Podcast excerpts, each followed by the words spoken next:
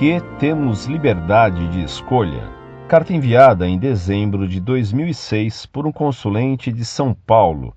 Religião ateu. Olá, Orlando Fedeli. Escrevo esta carta tendo em vista esclarecer algumas dúvidas e gostaria muito que o senhor respondesse com muita determinação, pois das suas respostas podem depender a minha volta para a Igreja Católica da qual me sinto cada vez mais próximo graças a esse site. Primeiramente, eu queria dizer que acho que entendi o conceito das pessoas que pertencem apenas à alma da igreja, porque nunca puderam conhecê-la, como os índios, por exemplo. Porém, e os indivíduos do dia de hoje que moram aqui mesmo, mas que nunca conheceram os milagres e a verdadeira doutrina católica? Como ficam? Por exemplo, um filho de um protestante que nunca se aproximou da igreja por ignorância, mesmo sabendo que ela existe. Outra dúvida é por que Deus nos deu liberdade para escolher entre o paraíso e o inferno. Se um filho seu, uma criança, estivesse extremamente doente e não quisesse tomar um remédio, você não obrigaria a tomar? Enfim, são essas as perguntas e gostaria muito que me respondesse. É muito importante para mim.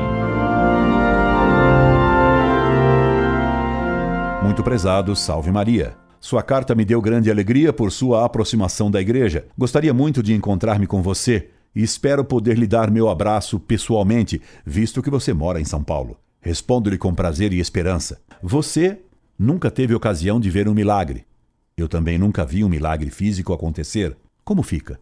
Fica embevecido com a bondade de Deus que o procura mesmo através de um site onde um professor velho escreve dia e noite a cata de almas, repetindo os argumentos da Suma e dos padres da igreja.